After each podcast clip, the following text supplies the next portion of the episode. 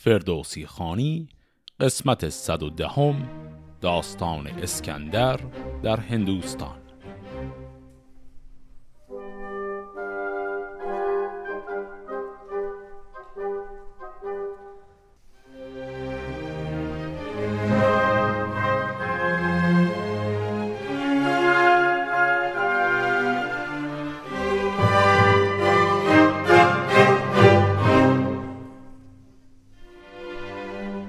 قسمت قبل اونجا به پایان رسید که کید پادشاه هندی خوابهایی دیده بود. اون خوابها رو داد فردی به نام مهران براش تعبیر کنه و نتیجه این خوابها هم این بود که اسکندر می‌خواد به سمت هندوستان بیاد و تو برای اینکه خطر اسکندر رو دفع کنی چهار هدیه گرانبها به او بده.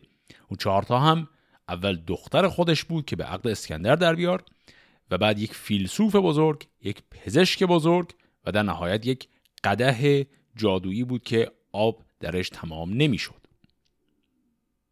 حالا می‌خوایم بریم ببینیم اسکندر چجوری وارد داستان میشه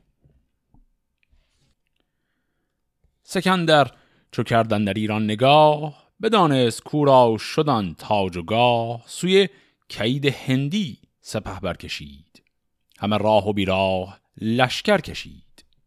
به جایی که آمد سکندر فراز در شارستان ها گشادند باز. از آن مرز کس را به مردم نداشت ز ناهید مغفر همی برگذاشت. چون آمد بدان شارستان بزرگ که میلاد خواندیش کید سترگ بر آن مرز لشکر فرود آورید همه بوم ایشان سپه گسترید. خاطرتون اگر باشه در داستان نبرد دارا و اسکندر. من گفتم که اسکندر اونجا فلسفه کار خودش رو یک بار شرح داد گفت من دوست دارم برم بقیه جاهای دنیا رو ببینم. الان اصلا در یک بیت هم اول کار گفت که اسکندر وقتی که تخت پادشاهی ایران رو گرفت یه مدتی که اونجا بود به نظر می‌رسه انگار حوصلش سر رفته یا دیگه چیزی جذابی براش نداره و حالا می‌خواد بره به سمت هندوستان. در مسیر رفتن به هندوستان هم الان رفته به یک شهر بزرگی رسیده به نام میلاد. حالا اسکندر در این شهر که رسیده می‌خواد یک نامه بنویسه خطاب به کید پادشاه. نویسنده نامه را خواندند به پیش سکندرش بنشاندند. یکی نامه بنبشت نزدیک کید چو شیری که آورغده گردد به سید از اسکندر راد پیروزگر خداوند شمشیر و تاج و کمر. سر نامه کرد. آفرین از نخست بدان کس که دل را به دانش بشست. ز کاران گزیند که بی رنج تر چو خواهد که بردارد از رنج بر. گراینده باشد به یزدان پاک بدو دارد امید و زو ترس و باک. بداند که ما تخت را مایه ایم جهاندار پیروز را سایه ایم نوشتم یکی نام نزدیک تو که روشن کند جان تاریک تو. همانگه که بر تو بخواند دبیر منه پیش دیر و سگالش مگیر. اگر شب رسد روشنی را مپای همان در زمان سوی فرمان گرای. وگر بگذری زین سخن نگذرم سر و تاج و تختت به پی بسپرم. پس کل نامه عملا محتوای خاصی نداشت غیر از این بود که اسکندر به کید گفت من دارم میام این نامه صرفا داره به تو اختار میده که من دارم میام و آماده باش برای پذیرایی از من. چون نامه بر کید هندی رسید فرستاده پادشاه را بدید فراوانش بستود و بنواختش به نیکی بر خیش بنشاختش. بدو گفت شادم به فرمان اوی زمانی نگردم ز پیمان اوی. ولیکن بدین گونه ناساخته بیایم دمان گردن افراخته نباشد پسند جهان آفرین نه نزدیک آن پادشاه زمین. همانگه بفرمود تا شد دبیر قلم خواست هندی و چینی حریر مرا نام را زود پاسخ نوشت بیا راست بر سان باغ بهشت. نخست آفرین کرد بر کردگار خداوند پیروز پروردگار خداوند بخشنده دادگر خداوند مردی و هوش و هنر. دگر گفت که از نامور پادشاه نپیچد سر مردم پارسا. نشاید که داریم چیزی دریغ ز دارنده لشکر و تاج و تیغ. مرا چهار چیز است که در جهان کسی را نبود آشکار و نهان. نباشد کسی را پس از من بنیز بدین گونه در جهان چهار چیز. فرستم چو فرمایدم پیش اوی. از آن تازه گردد دل و کیش اوی. از آن پس چو فرمایدم شهریار بیایم پرستش کنم بنده وار. پس آقای کید دقیقا همون کاری رو کرد که مهران که خواب رو تعبیر کرده بود بهش گفته بود. الان می‌خواد چهار چیزی رو که گفت فقط من در دنیا دارم و یگانه هستند رو به عنوان هدیه تقدیم کنه به اسکندر. فرستاده آمد به کردار باد بگفتان چه بشنید و نامه بداد. سکندر فرستاده را گفت رو به نزدیک آن نامور باز شو بگویش که آن چیست که در جهان کسی را نبود آشکار و نهان؟ پدیدند از بودنی هرچه بود سپهر آفرینش نخواهد فزود. بیامد فرستاده از نزد شاه به کردار آتش بپیمود راه. چون این گفت با کید که این چهار چیز که کس را به گیتی نبوده است نیست. همین شاه خواهد بداند که چیست که نادیدنی پاک نابودنی است چو بشنید کیدان ز بیگانه جای بپرداخت و بنشست با رهنمایی فرستاده را پیش بنشاختند هر در فراوانش بنواختند. از آن پس فرستاده را شاه گفت که من دختری دارم من در نهافت که اگر بیندش آفتاب بلند شود تیره از روی آن ارجمند.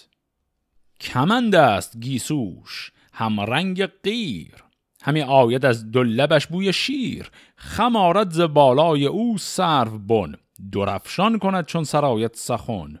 ز دیدار چهرش خرد بگذرد همی داستان را خرد پرورد. خب اینایی که داریم میشنویم توصیف های دختر همین پادشاه آقای کیت هست. یه نکته کوچکی در همین بیت آخر من بگم و بعد باقی توصیف ها رو ادامه بدیم. یه اصطلاحی از شاهنامه به کار می‌بره. من فراموش کردم این رو توضیح بدم. بارها تا حالا به کار برده اما الان دیگه الان من توضیحش بدم. اونم وقتی که وسط یک جمله ای میگه داستان را این کلمه داستان را در قالب یک اصطلاح به کار می‌بره. اینو خیلی اوقات می‌تونیم معادل بگیریم با اصطلاح تو فارسی میگیم برای مثال. مثلا یک جمله ای داریم میگیم بعد یه توقفی می‌کنیم میگیم برای مثال. خیلی وقتا این حالت برای مثال گفتنه یه جور جمله پر کنه. این اصطلاح داستان را که بعضی وقتا وسط یه جمله توی ابیات فردوسی می‌بینیم اضافه میشه و من هم معمولا سعی می‌کنم جوری بخونمش که متمایز بشه از بقیه جمله این همچین حالتی داره. یه جور تکه جمله پر کنه. پس این بیتی هم که الان خوندیم که گفت ز دیدار چهرش خرد بگذرد همی داستان را خرد پرورد. اینو اینطوری میشه معنی کرد که زیبایی چهره ایشون که آدم اگر ببینه او را عقل از کلش میپره. بعد چون منظورش از این جمله عقل از سر پریدن منظور مجازیه یه داستان را هم میگه. یعنی برا مثال عقل آدم ممکن از سرش بپره از بس زیباست. پس جمله به این شکل معنی داره. خب حالا ادامه بدیم. توصیفی رو که آقای کید داره می‌کنه درباره این دختر زیباروی خودش. چو خاموش بود جان شرم است و بس. چون او در زمانه ندیده است کس. سپه بود نژاد است و یزدان پرست. دل و شرم و پرهیز دارد به دست. دگر جام دارم که پر می کنی و اگر آب سردن در او افکنی به ده سال اگر با ندیمان به هم نشیند نگردد می از جام کم.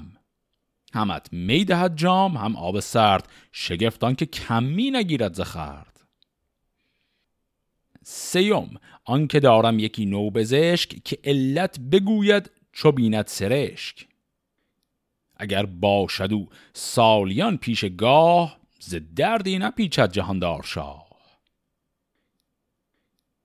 خب این کلمه سرشک که اینجا شنیدیم در فارسی امروز سرشک یعنی اشک ولی سرشک کلا یعنی یک میزان کمی از یک مایه یک قطره می‌تونه دو تا معنی بده. یا به واقعا چند قطره از اشک مربوطه یا به چند قطره از ادرار. حالا دلیل اینکه هر دو اینا هست اینه که در طب سنتی از قدیم این باب بوده که برای مثلا فهمیدن بیماری ها به یا اشک یا ادرار طرف نگاه می‌کردن. هر کدومش رو بگیریم حرف قضیه اینه که میگه این پزشک به قدری مسلطه به کارش که فقط با نگاه کردن به چند قطره از حالا یا اشک یا ادرار شما می‌تونه همه بیماری ها رو تشخیص بده. چهارم نهان دارم از انجمن یکی فیلسوف است نزدیک من. همه بودنی ها بگوید به شاه ز گردند خورشید و رخشند ما پس این شد چهار موردش.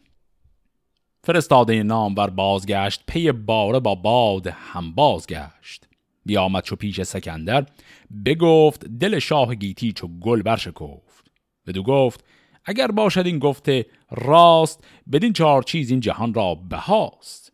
چون اینها فرستد به نزدیک من درخشان کند جان تاریک من. بر بوم او را نکوبم به پای بر این نیکویی بازگردم به جای.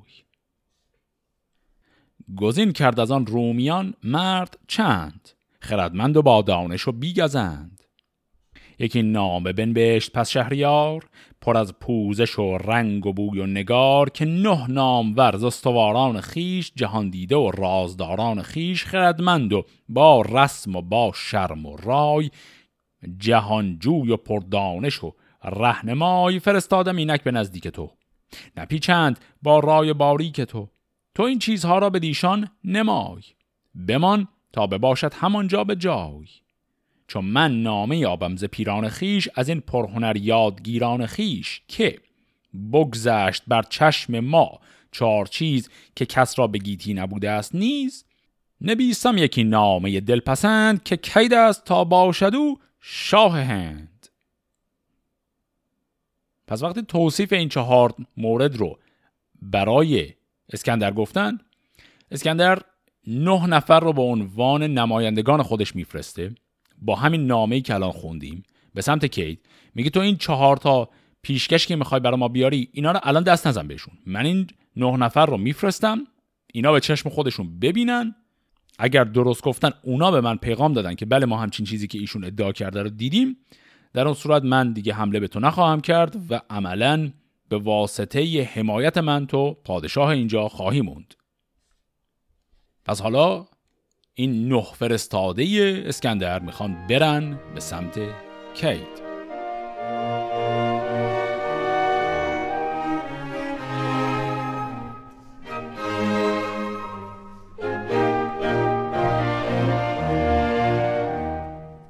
خردمند نه مرد رومی برفت ز پیش سکندر سوی کید و تفت.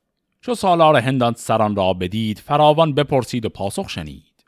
چنان چون ببایست بنواختشان یکی جای شایسته پرداختشان دگر روز چون آسمان گشت زرد براهیخت خورشید تیغ نبرد بیاراستند دختر شاه را.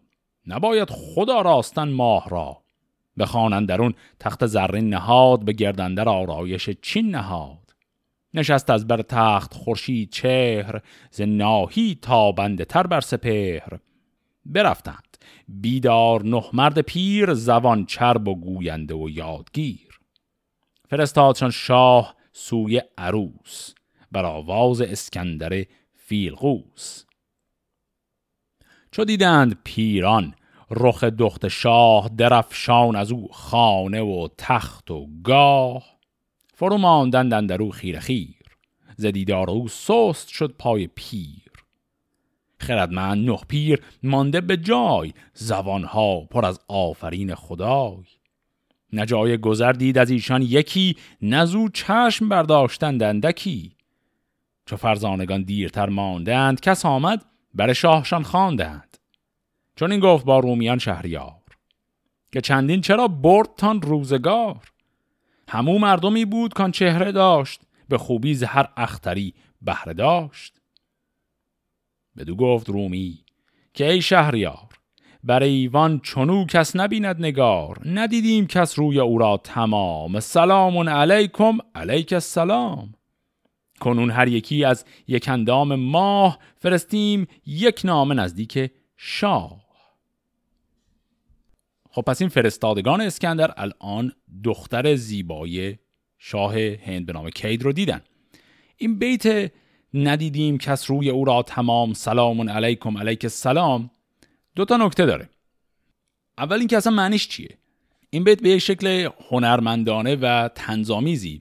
می‌خواد بگه این پیرمردهایی که اومده بودن این شاهزاده زیبا رو ببینن به قدری مبهوت زیبایی شدن که اصلا متوجه گذر زمان نشدن. و در حقیقت اتفاقی که افتاده بود این که اینا قرار بود یه لحظه ایشون رو ببینن. بعد اصلا نشستن همجوری تماشا کردن ول نکردن.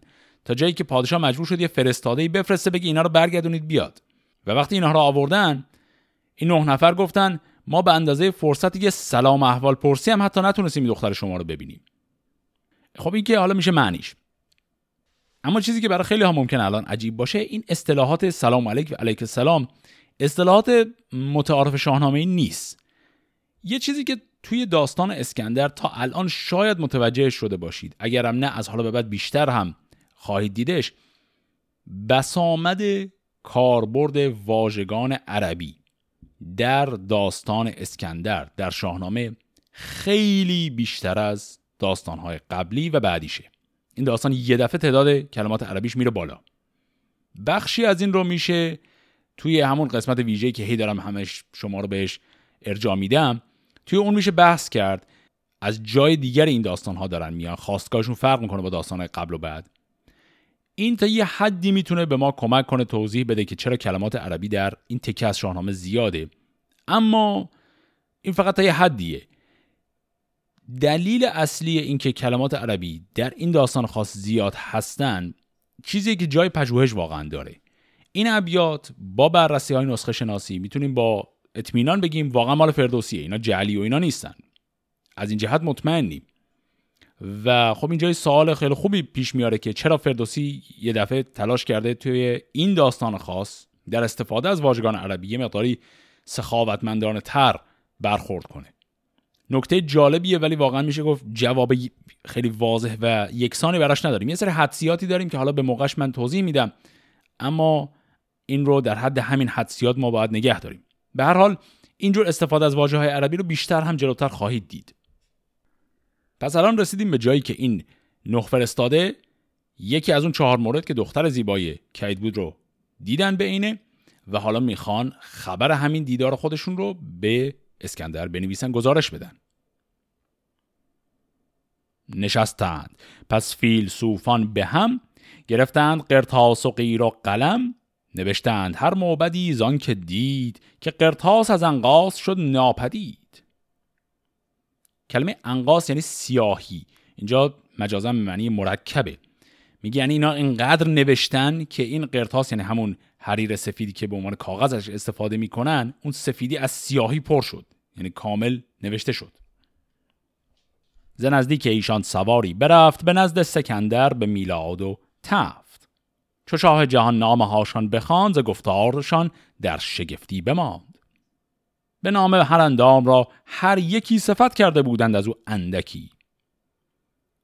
پس فهمیدیم که این نه نفر هر کدوم تو نامشون تمرکز کرده بودن روی یکی از بخش های بدن این خانم. اینم دیگه حالا چیز خیلی عجیب غریبیه که ما در این داستان داریم. یعنی هر کدوم انقدر ایشون زیبا بودن که یه نفر نمی‌تونست بشینه کل زیباییش رو بنویسه. باید تقسیم وظایف می‌کردن. بدیشان جهاندار پاسخ نبشت که بخ بخ که دیدیم خرم بهشت. کلمه بخ بخ یعنی همون به به کنون بازگردید با چهار چیز بر این برفزونی مجویید نیز. چون من شور و عهد منو را دهید شما با بغستان بنه برنهید. کلمه بغستان هم معنی عادیش یعنی حرمسرا یا شبستان ولی اینجا منظور همون دختره کید و تمام خدمه و کنیزانی که باش داره. نیازارد او را کسی زین سپس. از او در جهان یافتم داد و بس. فرستاده برگشت از آن تازه بوم بیامد به نزدیک پیران روم چنان موبدان پاسخ شهریار بدیدند. با رنج دید سوار از ایوان به نزدیک شاه آمدند بدان نامور بارگاه آمدند. سپهدار هندوستان شاد گشت که از رنج اسکندر آزاد گشت. بروبر بخواندند پس نامه را چه پیغام آن شاه خود کامه را. گزین کرد پیران صد از هندوان خردمند و گویا و روشن روان در گنج بیرنج بکشاد شاه گزین کرد از آن یاره و تاج و گاه. همان گوهر و جامعه نابرید ز چیزی که شایسته تر برگزید. ببردند سیصد شتروار بار همان جامعه و گوهر شاهوار. صد اشتر همه بار دینار بود صد اشتر ز گنج درم بار بود. یکی مهد پرمایه از عود تر برو بافته زر و چندی گوهر به ده پیل بر تخت زرین نهاد به پیلی گران مایه تر زین نهاد. بغستان ببارید خونین سرشک همی رفت با فیلسوف و پزشک. قده همچنان نامداری به دست همه سرکشان از می جام مست. پس می‌بینیم که دارن باربونه رو جمع می‌کنن و این چهار موردی هم که هدایای کید بوده رو می‌خوان ببرن. یه نکته جالب هم اینجا این بود که اسکندر گفته بود این چهار تا عجایب رو باید برن برای من گزارش بدن. اینا رفتن دختر شاه رو دیدن اون رو گزارش دادن. اسکندر از اون سه مورد گزارش دیگه کلا گذر کرد. پذیرفت همه رو. همون یه دونه براش بس بود. بغستان چون آمد به مشکوی شاه یکی تاج بر سرز مشک سیاه به سان زره بر گل ارغوان ز دیدار او شاد شد ناتوان. چو سرو سهی بر سرش گرد ماه نشایست کردن به مهدر نگاه. دو ابروک همان و دو نرگس دو جم سر زلفکان تاب داده به خم. دو چشمش چو دو نرگس در بهشت تو گفتی که از ناز دارد سرشت. سکندر نگه کرد بالای اوی همان موی و روی و سر و پای اوی. همی گفت کینت چراغ جهان. همی آفرین خواند اندر نهان بران دادگر کوسه پهرافرید بران گونه بالا و چهرافرید بفرمود تا هر که بخرد بودند بدان لشکر روم موبد بودند نشستند و او را به داین بخواست به رسم مسیحا و پیوند راست. بر ریخ دینار چندان ز گنج که شد ماه را راه رفتن به رنج. پس به این شکل دختر شاه هند به نام کید رو به عقد اسکندر در میارن. اگرم برای شما سواله که خب ما در داستان قبلی دختر دارا رو به عقد اسکندر در بودن این همه بحث بود. الان اونجا کلا اون داستان رفت و این داستان جدید اومد. این اشاره داره به همون نکته که من عرض کردم. داستانهای اسکندر کلا چون ساختار اپیزودیک دارن اینا یه اتفاقی که توی یکیشون میفته خیلی ربط زیادی به اتفاقای بقیه نداره. مگر اینکه خود داستان آشکارا بگه یعنی ارجاع بده به یک چیزی در داستان دیگر. اگر نگه کلا انگار که هر کدومش برای خودش داستان مجزاه پس الان از اون چهار مورد دختر شاه کیت رسید به وساله اسکندر. اما اون سه مورد دیگه اونا اصلا تا حالا بحثشون باز نشده و حالا اسکندر می‌خواد اون سه مورد رو هم یکی یکی آزمایش کنه.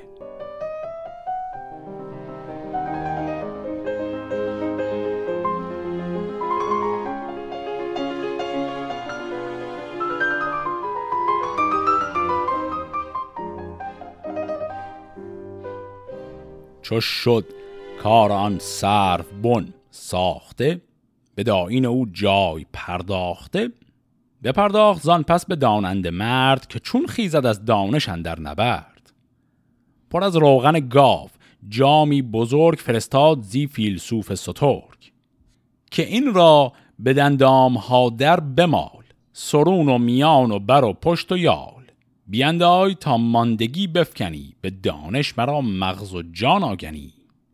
چو دانا به روغن نگه کرد گفت که این بند بر من نشاید نهفت.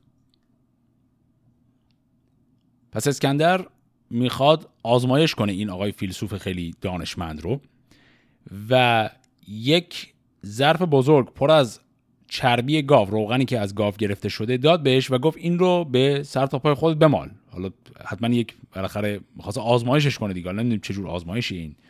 ولی این آقا سری نگاه می‌کنه و میگه نخیر همچین کلکی به من جواب نمیده و حالا می‌خواد جواب بده به اسکندر.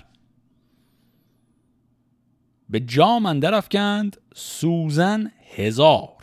فرستاد بازش سوی شهریار. به سوزن نگه کرد شاه جهان بیاورد آهنگران را نهان بفرمود تا گرد بگداختند از آهن یکی مهره ساختند. سوی مرد دانا فرستاد زود چو دانا نگه کرد آهن بسود به ساعت از آن آهن تیر رنگ یکی آینه ساخت روشن ز زنگ. ببردن نزد سکندر به شب و از آن راز نکشاد بر باد لب. پس تا حالا چی شد؟ اون جامی که پر از روغن بود. آقای فیلسوف توی اینا هزار تا سوزن میندازه. پسش میده به اسکندر. اسکندر این هزار تا سوزن رو می‌بینه. یه آهنگر میاره که همه اینا رو به هم جمع کنن. یک جور مهره از آهن از اینا بسازن. بعد این مهره آهنی رو میفرسته برای این آقای فیلسوف. این آقای فیلسوف این مهره آهنی رو می‌بینه شروع می‌کنه صافش کردن و سیقل دادنش تا تبدیلش کنه به یک آینه. و بعد این آینه رو میفرسته. برای اسکندر. سکندر نهاد آینه زیر نم. همی داشت تا شد سیاه و دوژم. در فیلسوفش فرستاد باز. بر آن کار شد رمز آهن دراز. خردمند بزدود آهن چون آب فرستاد بازش همان در شتاب. زدودش به دارو که از آن پس زنم نگردد به زودی سیاه و دوژم. سکندر نگه کرد و او را بخواند. بپرسید و بر زیرگاهش نشاند.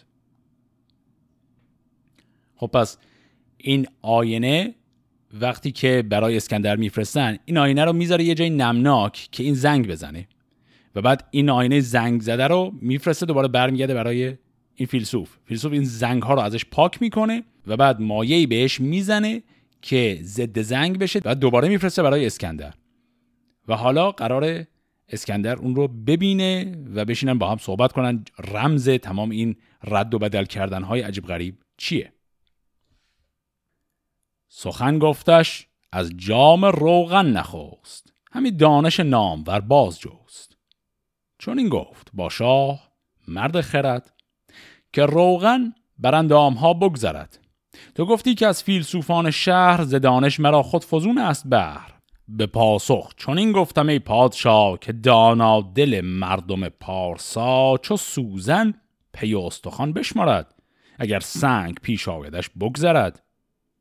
به پاسخ به دانا چون گفت شاه که هر دل که آن گشته باشد سیاه به بزم و به رزم و به خون ریختن به هر جای با دشمن آویختن سخنهای باری که مرد خرد چو دل تیره باشد کجا بگذرد؟ تو را گفتم این خوب گفتار من روان و دل و رای هوشیار من سخن دارد از موی باریکتر. تو را دل از آهن نتاریکتر تو گفتی بر این سالیان برگذشت ز خونها دلم پر ز زنگار گشت. چگونه به راه آید این تیرگی؟ چه پیچم سخن را بدین خیرگی؟ تو را گفتم از دانش آسمان زدایم دلت گر ای بد گمان از آن پس که چون آب گردد به رنگ کجای کرد یارد؟ برو کار زنگ. خب کل اینایی که شنیدیم اینا حرفای این آقای فیلسوف بود که تمام این رد و بدل کردن ها رو رمزگشایی کرد برای ما. یه مرور کلی رو همه حرفاش بکنیم. ایشون گفت که اون روغنی که شما به من دادی روغن جذب پوست میشه و از پوست رد میشه و شما با این کارت می‌خواستی بگی که دانش شما از دانش من بیشتره. بعدش من این سوزن ها رو ریختم در این همین ظرف روغن که به شما بگم که دانش من انقدر زیاده که اون از پوست که رد میشه چی چی بر از استخوان هم رد میشه. بعدش شما اینو کرد یه گله فلزی به من تحویل دادی که این گله سیاه شده بود. و حرف شما هم این بود که کسی که دلش سیاه باشه حرف آدم دانشمند بر دلش فرو نمیره به دردش نمی‌خوره. و من برای شما همین آهن رو سیقل دادم کردم. آینه که بگم حرف خوب من می‌تونه سیقل بده این دل شما رو. و شما اومدی و گفتی که اگر دل من به خاطر سالهای زیاد زنگار گرفته باشه پس چی؟ من اون زنگار هم ازش پاک کردم. پس در نهایت اینجا یک آزمون عجیب و غریبی آقای اسکندر ترتیب داد و این آزمون رو این آقای فیلسوف عجیب غریب ترش هم کرد و نتیجهش هم این بود که ایشون هم پیروز بیرون اومد. پسند آمدش نغز گفتار اوی. دلش تیزتر گشت بر کار اوی. بفرمود تا جامه و سیم و زر بیاورد گنجور و جامی گوهر. به دانا سپردند و داننده گفت که من گوهری دارم در نهافت که یابم به دو چیز و بی دشمن است. نه چون خواسته جفت آهر من است.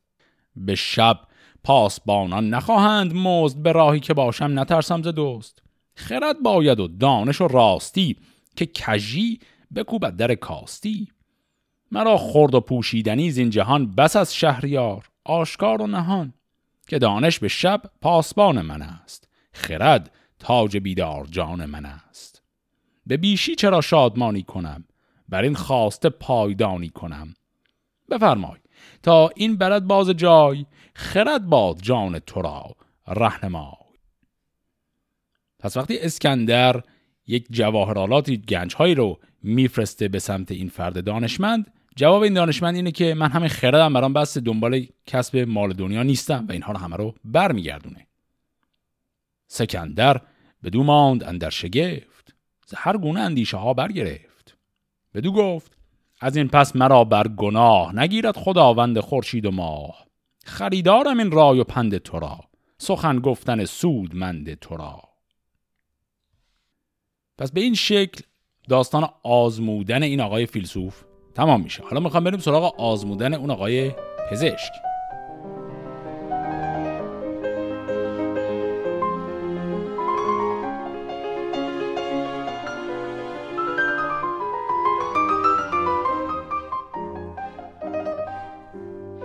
بفرمود. تا رفت پیشش پزشک که علت بگفتی چو دیدی سرشک. سر دردمندی بدو گفت چیست که بر درد آن کس باید گریست؟ بدو گفت هر کس که افزون خورد چو بر خان نشیند خورش نشمارد نباشد فراوان خورش تندرست بزرگان که او تندرستی نجوست بیامیزم اکنون تو را داروی گیاها فراز آرم از هر سویی که همواره باشی تو زان تندرست. نباید به دارو تو را رود شست. همان آرزوها بیافزایدت چون افزون خوری چیز نگزایدت. همه یاد داری سخنهای نغز بیافزایدن در تنت خون و مغز. شوی بر تن خیش بر کامگار دلت شاد گردد چو خرم بهار.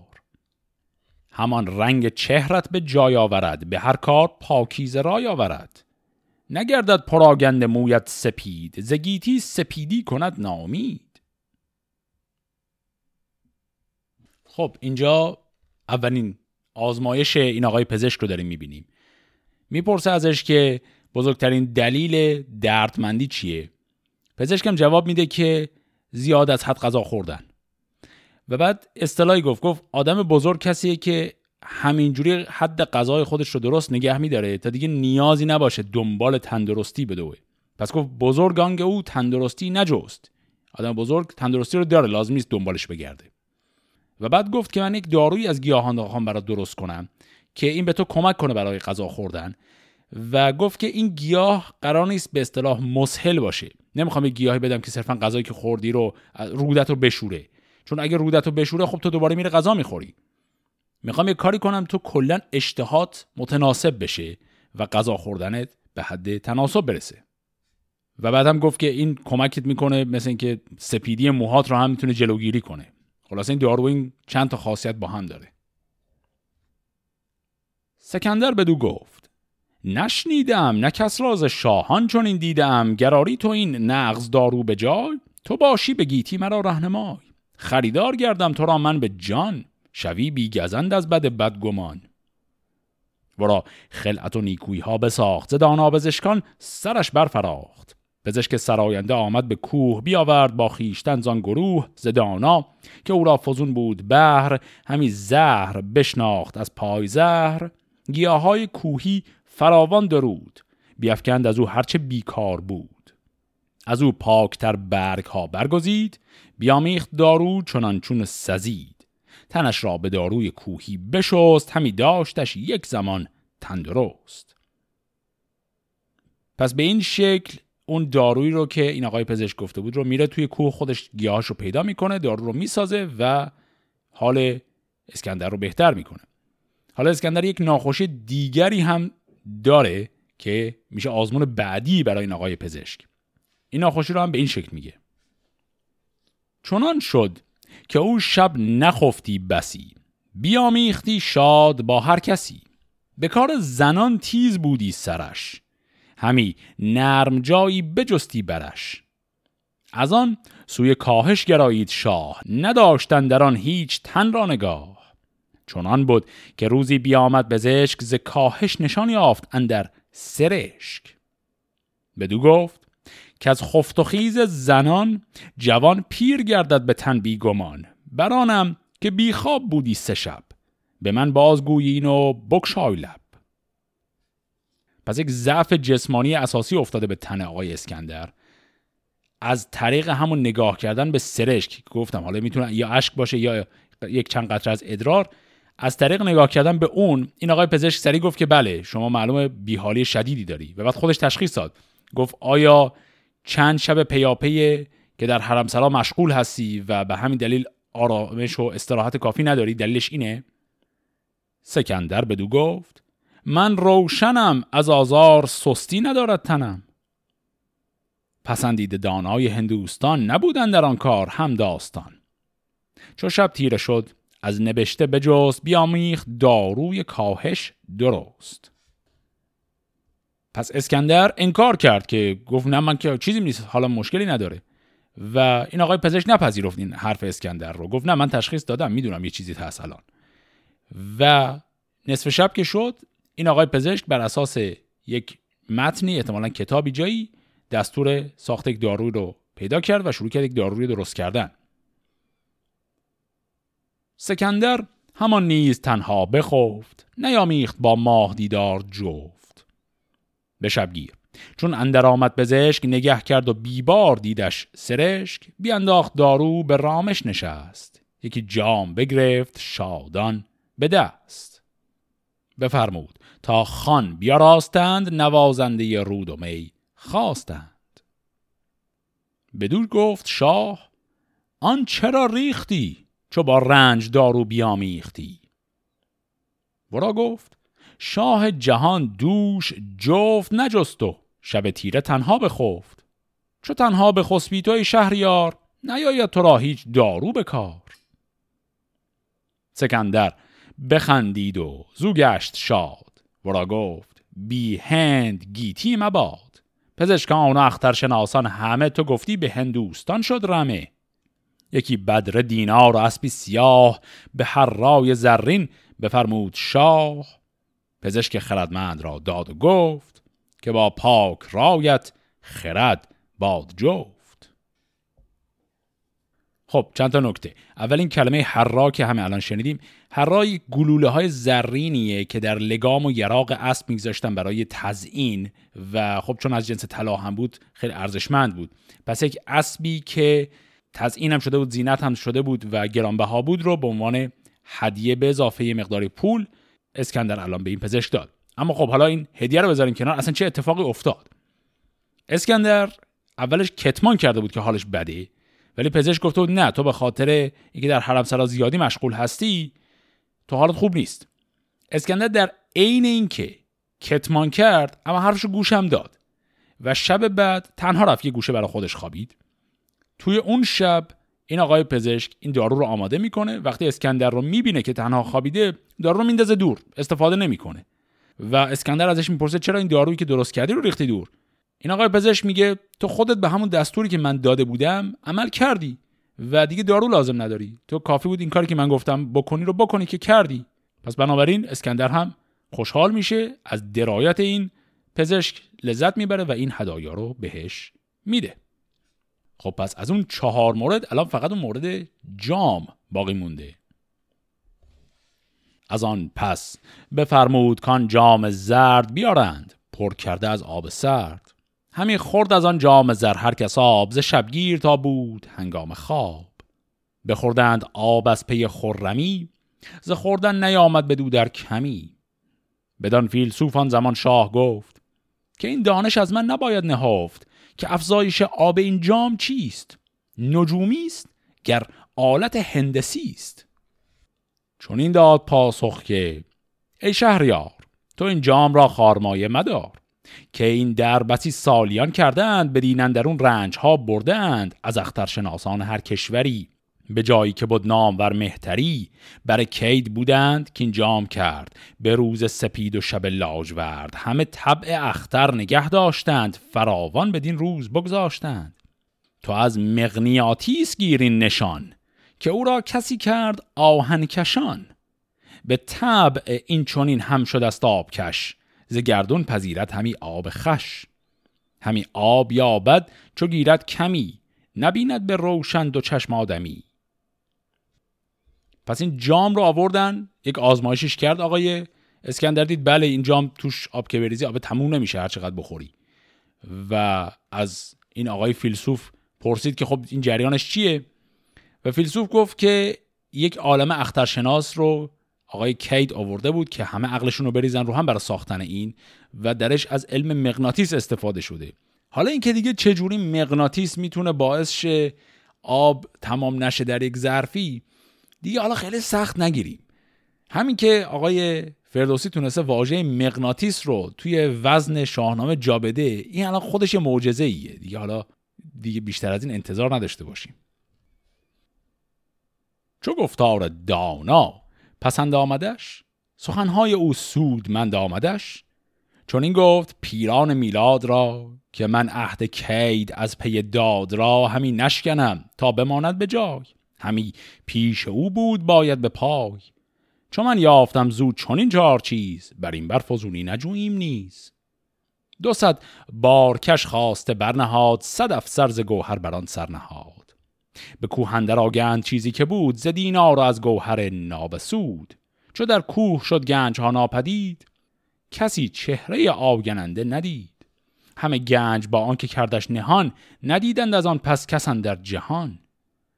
ز گنج نهان کرده در کوهسار بیاورد با خیشتن یادگار. ز میلاد چون باد لشکر براند به قنود شد گنجش آنجا بماند. خب این هم کار عجیب و غریب دیگری که باز اسکندر کرد. پس پذیرفت که با کیت شاه هندی پیمان ببنده به هیچ به او حمله نکنه او رو در امان خودش نگه داره. بعد یک حجم خیلی زیادی گنج ها بهش داده شده بود.